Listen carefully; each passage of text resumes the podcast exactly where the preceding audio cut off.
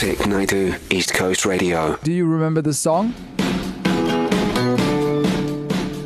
No, it's been 30 years since this movie was released. The team and myself were discussing yesterday about all those unrealistic expectations or movies that just seem pretty unrealistic.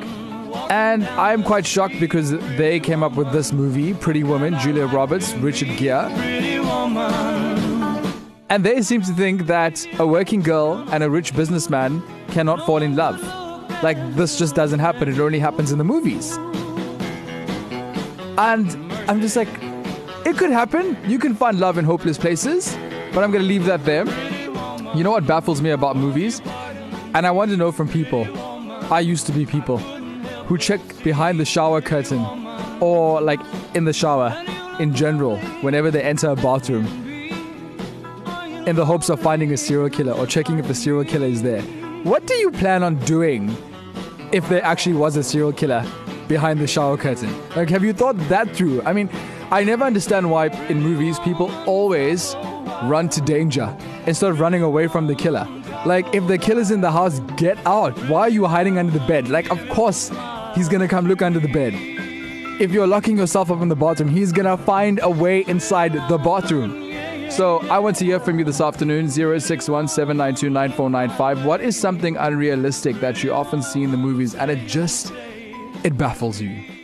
The one thing that's very unrealistic is how everyone in a movie seems to get a taxi immediately.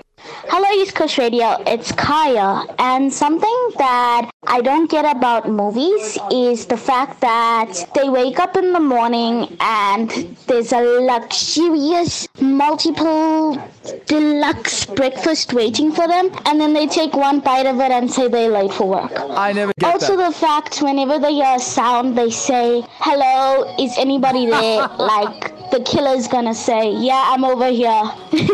Oh, Thank you. hilarious. Bye. Bye. Uh, we were actually off air. We were talking. Andy's left now, but she was like, you know, if there's a how a serial killer, if you could lure you by singing a song, and if you just can't help but follow follow along with the song and sing it with him, and she was like, she would sing Sister Bethina. If the if the killer had to sing Sister Bethina, she'd sing along with him, and that's how he, the killer would find her. Also, you know, while you're on the topic of like them eating a big breakfast or having this amazing spread, and then they're not, they don't even take one bite. Why is it that when they wake up in the morning, they look so glamorous, like they have not had a full night's sleep? There's not a single booger in their eye.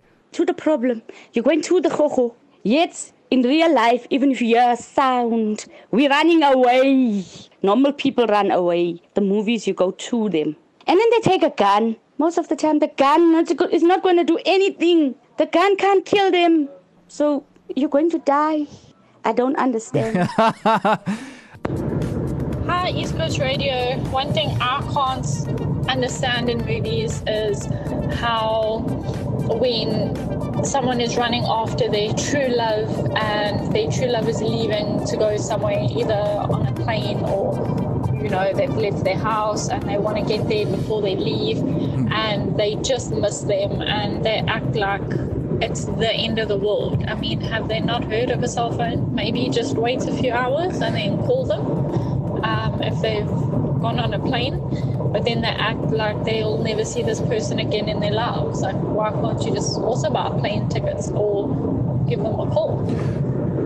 Or plot twist when they actually do get them in the nick of time, or they do buy a plane ticket and they can just miraculously get on the other side and stop them, and then everything is going to suddenly be okay. Like that person also just decides, you know what, I had these plans, I'm going to leave it because this person says they love me.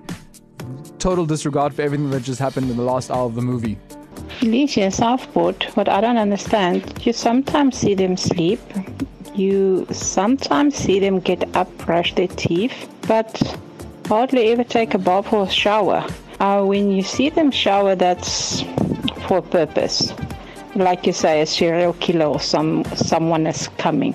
And the other thing I hate when they brush their teeth, they will walk around even into the kitchen with the toothbrush in their mouth and then someone spit in the kitchen zinc. Oh my gosh. No, no, no, no, no. Vic Naidu, weekdays 1 to 4 p.m. East Coast Radio.